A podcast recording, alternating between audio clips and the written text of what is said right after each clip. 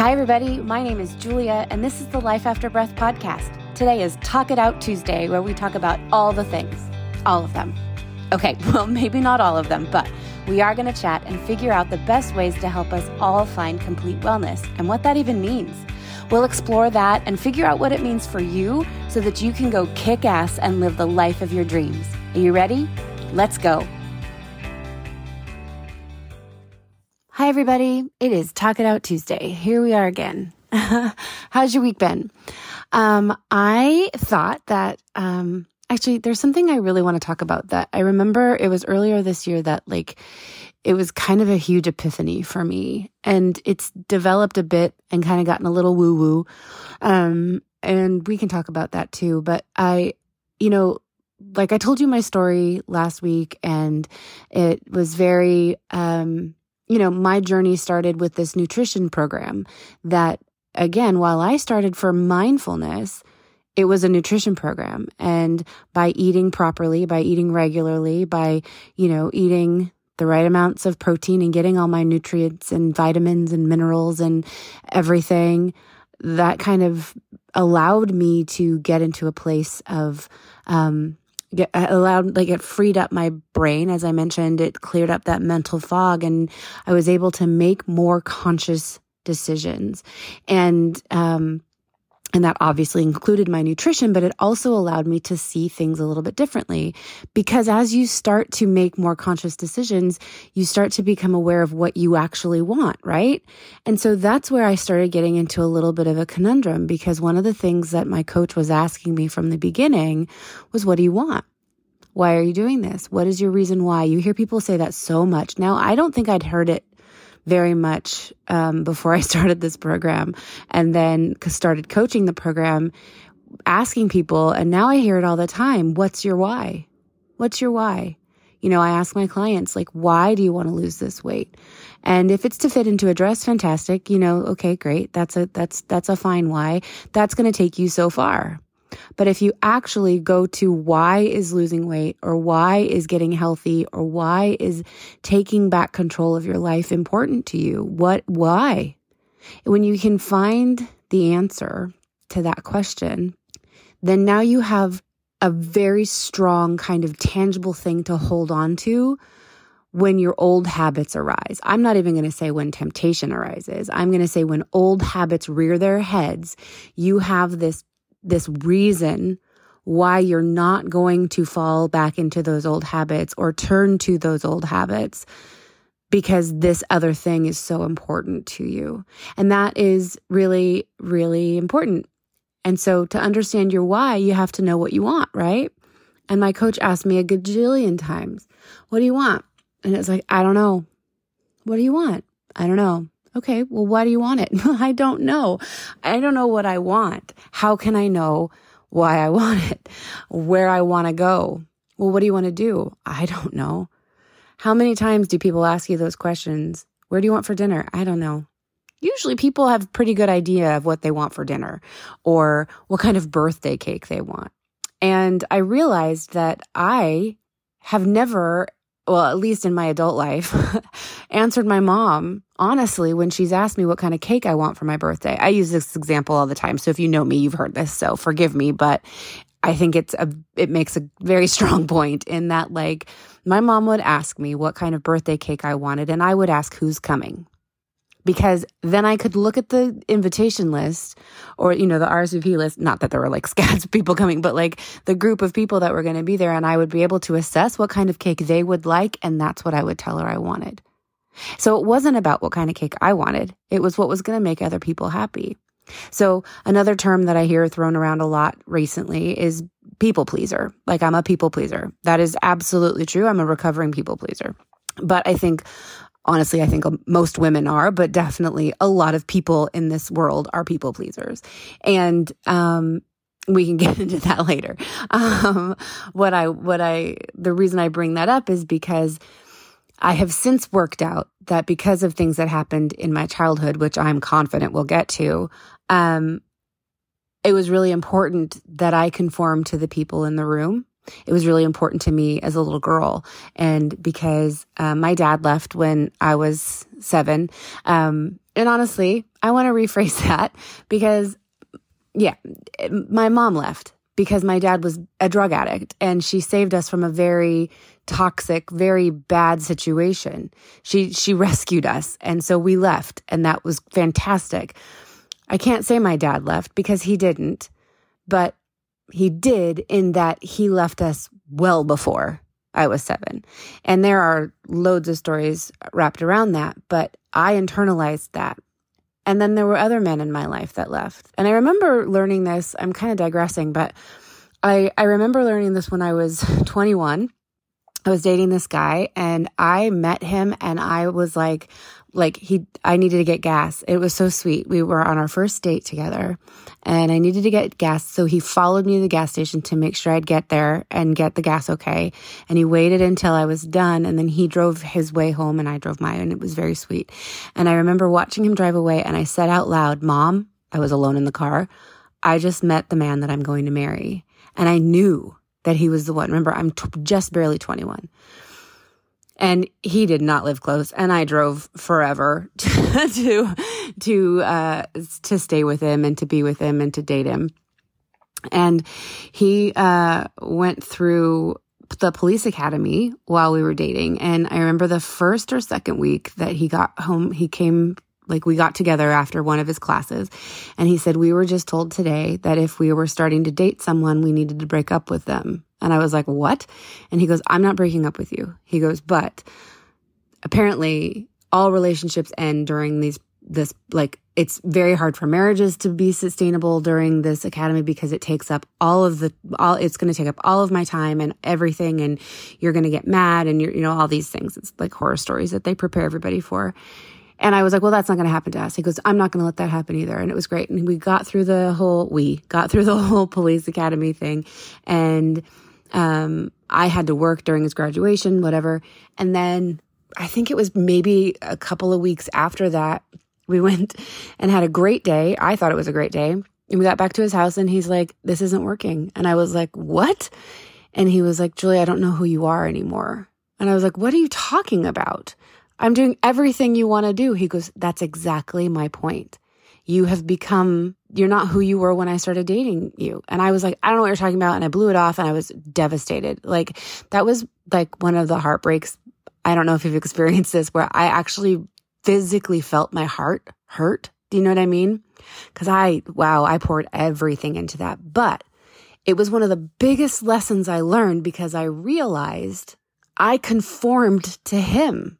I started doing the things he liked to do and stopped doing the things that I like to do. I started hanging around with his friends and completely neglected my friends. I started making the dinners and eating the foods that he liked to eat instead of, you know, maintaining who I was in this relationship. Now, obviously, I'm not a therapist. I'm not a relation relationship therapist, but I can tell you that from my experience and what I believe relationships to be is there are two people and each person needs to maintain who they are and continue to grow in their lives and then also growing together. Now, I'm single, so, you know, who am I to say that? But that's what I believe and that's what I hope for in a relationship. And, and this guy taught me that and, and, or at least planted the seeds for that. I have learned much more since then, but um, I'll never forget that lesson. And I know now that I learned that so early on that I needed to make sure that everyone in the room was taken care of. And I had to be the perfect little girl and I had to be the perfect, because if I'm not perfect, they'll go away. They'll leave. I'll be alone. Any of those things. If I, if, if they get mad, okay, if you're mad, I'm so sorry. I'm sorry. I'm sorry. How many times do you say sorry when you do something wrong. I find myself saying sorry at least five times. It's something I'm really working on. When I acquiesce, because I've gotten so much better about not saying I'm sorry. When I finally do say I'm sorry, though, if I really know that I've messed up, I must apologize five to seven, ten times. And it's ridiculous, but it's such an ingrained thing for me because if I mess up, if I'm not either invisible or perfect, good enough, making sure that everybody's happy, then I, then they'll leave. then they'll leave because I'm not worthy of love without that perfection. And so that is what my six, seven, eight year old little girl put into place to protect herself from people leaving. You know, nobody told me that ever, but that is what I learned, you know, that's that, that's the protection that was put into place and that was practiced for 40 years you know? So that's why it's a little bit challenging to stop saying I'm sorry. So if you have some of those things, remember you've got 40 plus years of practice or 30 or however old you are, years of practice from when you put those protections in place. So give yourself some grace as you start to dismantle them. But anyway, um, all of these years of prioritizing everyone else and everyone else's needs and wants and making sure that everyone in the room is happy, I completely lost touch with me, with what I want. And it's, it's not, there's no right or wrong here. So let guilt be gone because that is absolutely not the point. We're not judging ourselves. We are observing and getting curious and learning and moving forward, making some changes, right? Changing those habits, changing those patterns. Um, and so it's interesting because I realized that's why I didn't know what I wanted. And so I struggled and struggled and struggled through this. I don't know what I want. I don't know. I don't know. I don't know. Coming up with a why. I don't know. I just want to feel better. I don't. And then I started to realize I didn't love myself. I didn't know myself because I'd always transformed myself into what I needed to be for the situation or for the person or for whatever instead of being my true self. And so I say all of this because I was so out of touch with myself and with what I wanted that I don't know became the standard answer. I do my best now. I will never forget. I was talking to a dear friend of mine and I told him this story about the cake and he goes, okay, so here's your challenge. And it is a challenge that I've yet to meet. I'll be honest. When somebody asks you a question that you don't know the answer to, tell them you'll get back to them. Tell them that you need a minute. You need to think about that for a second. You know, you don't have to answer like your mom asks you what kind of cake you want. Tell her, hang on, I'm not sure. I know the answer to this, but I'm going to need to get back to you. Well, part of me cringes to that idea because now I'm holding them up. Do you know what I mean? Because that's me wanting to be perfect and have an answer right away. But that's not the point, right? The point is take that time for yourself. You don't have to answer questions right away. Tell them you need a minute. So I wonder if you can take his challenge because I struggle to do that still. But I have challenged myself in or by saying, I'm not going to say I don't know anymore. And it's hard. I'm not going to lie to you. People ask you a question, it's like, I don't know. And instead of saying that, I say, let me think about it. So I guess I have met his challenge just in a little bit different way. Or I'll say, I do know this. It's just going to take me a minute. You know, those types of things. Or I'm not sure, so I need to think about it. Things like that. And then I was talking to a wonderful woman. Um, and one of the things I, I told her, I was like, I never know what I want. I don't know what I want. I don't know. I don't know. I don't know. And we broke it down some more. And she actually helped me figure out that, like, here's this, this child who doesn't, you know, who's put these protections in place. And, um, and then what she said to me was start small. Start small. Start in your breathing practice, which is the whole point of me talking about this. So we'll get there. But she said, in the morning, go to your closet. Don't just put on your clothes. How often we just like grab an outfit and go to work, or we have something that we set out the night before because we pulled it out, but there's not a whole lot of thought. Go into your closet and look at everything in there and say to yourself, what do you want to wear today?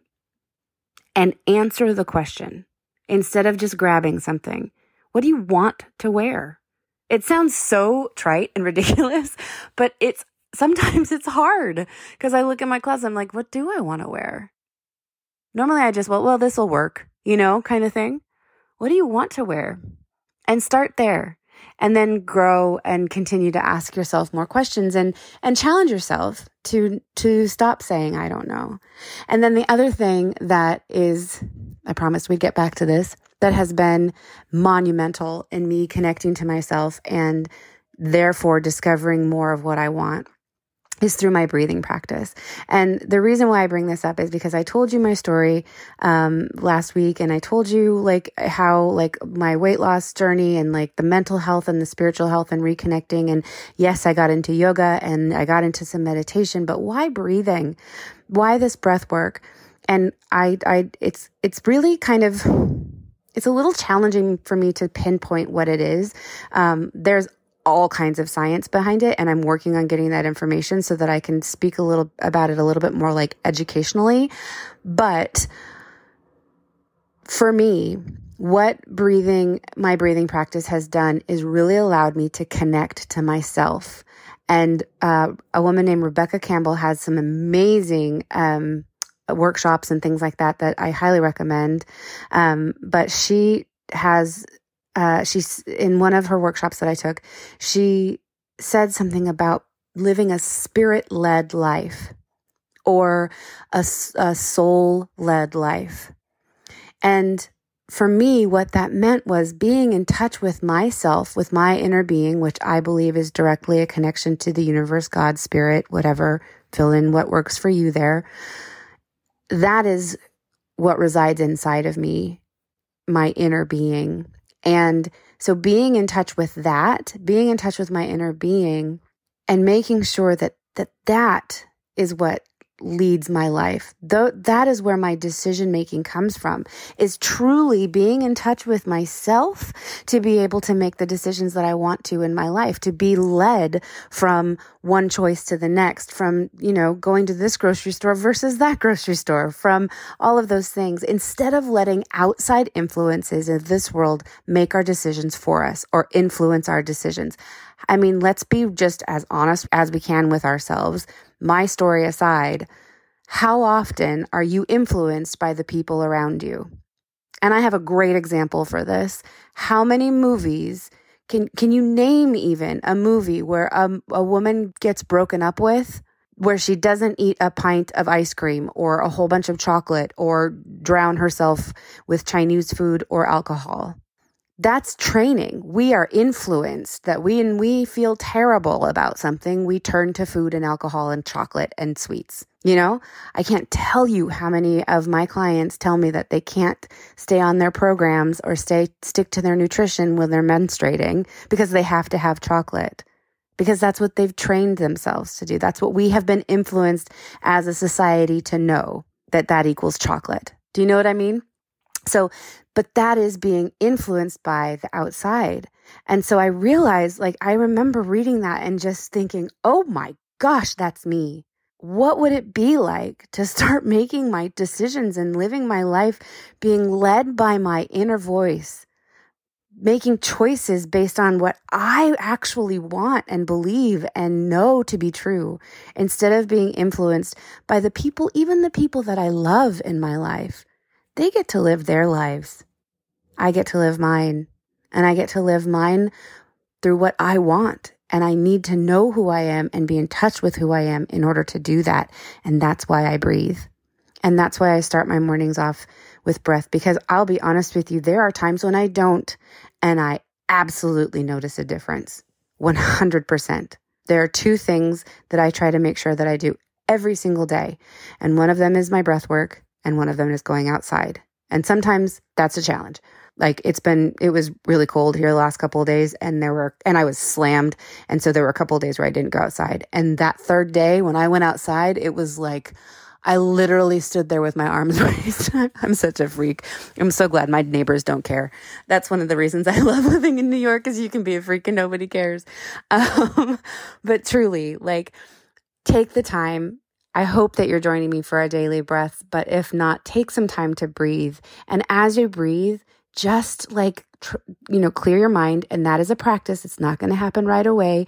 You, i your your thoughts will interrupt you. Your mind will wander and that's okay. That's normal. You have a brain therefore that's going to happen. But I want to encourage you to take that time to breathe. And the more you do it, the more you practice it, not only the, the easier will it be, but also the more in tune with yourself you're going to be. And it seems silly, but trust me, don't look for anything. Don't expect some great aha or this great big miracle or like this lightning bolt you know, decision or um, like answer to come to you necessarily. It literally is just a practice of breathing. And you know what? I also started saying to myself, I'm listening. I'm listening because I didn't for so many years. I didn't listen to what I wanted. I shut that little girl down, and I'm not going to do that anymore. I'm going to make sure that I'm living a soul led, a spirit led, a me led life without the influences of society, of my previous generations, or any of those things dictating that. And I highly recommend that you try to do the same. Again, please, please, please know that it's a practice. It is still a struggle for me, you know? But that's why I do it every day, is because wouldn't it be awesome if somebody asked you a question and you're like, this is what I want, and this is why, and this is when, and this is what I'm going to do, you know? Not just because you're confident enough to do that, but because you know deep down, this is what I'm doing. This is what is best for me and my life. And maybe not taking into consideration what might be best for the person next to you. Do you know what I mean? So, anyway, I feel like I've gone on and on and on about this, but I thought it was important to talk a little bit about why I breathe and where my breath practice came from. Um, because that's really it. It's just a major opportunity. Yes, breathing actually does bring me calm and peace and reduces stress and provides a giant space between reaction and and response, which we will definitely talk a lot about. Um, but my breath work actually helps me continue to stay in tune with myself, which is vital for me to live my life the way I want to. So I want to challenge you this week. And I would love to hear back from you about whether or not you took this challenge. But um, I, it's like there's three different challenges running through my head. I want to challenge you to stop saying, I don't know. Look, pay attention to what happens when you say, I don't know. And then you take it back and say, hang on, I do know. Give me a second. It's just another way for us to take back our lives and live the lives that we want. Okay? Go kick some ass this week, and I'll talk to you soon. Hey, it's Julia again. Listen, I am so glad you're here, and I was thinking if you're enjoying this as much as I am, you should definitely check out the Life After Breath Community Facebook group. We are building an amazing community there with loads of extra content and some very special bonuses coming soon. And don't forget, you can always find me on your favorite social media platforms at Julia Christine Health. I hope to see you there, but I'll definitely see you here tomorrow.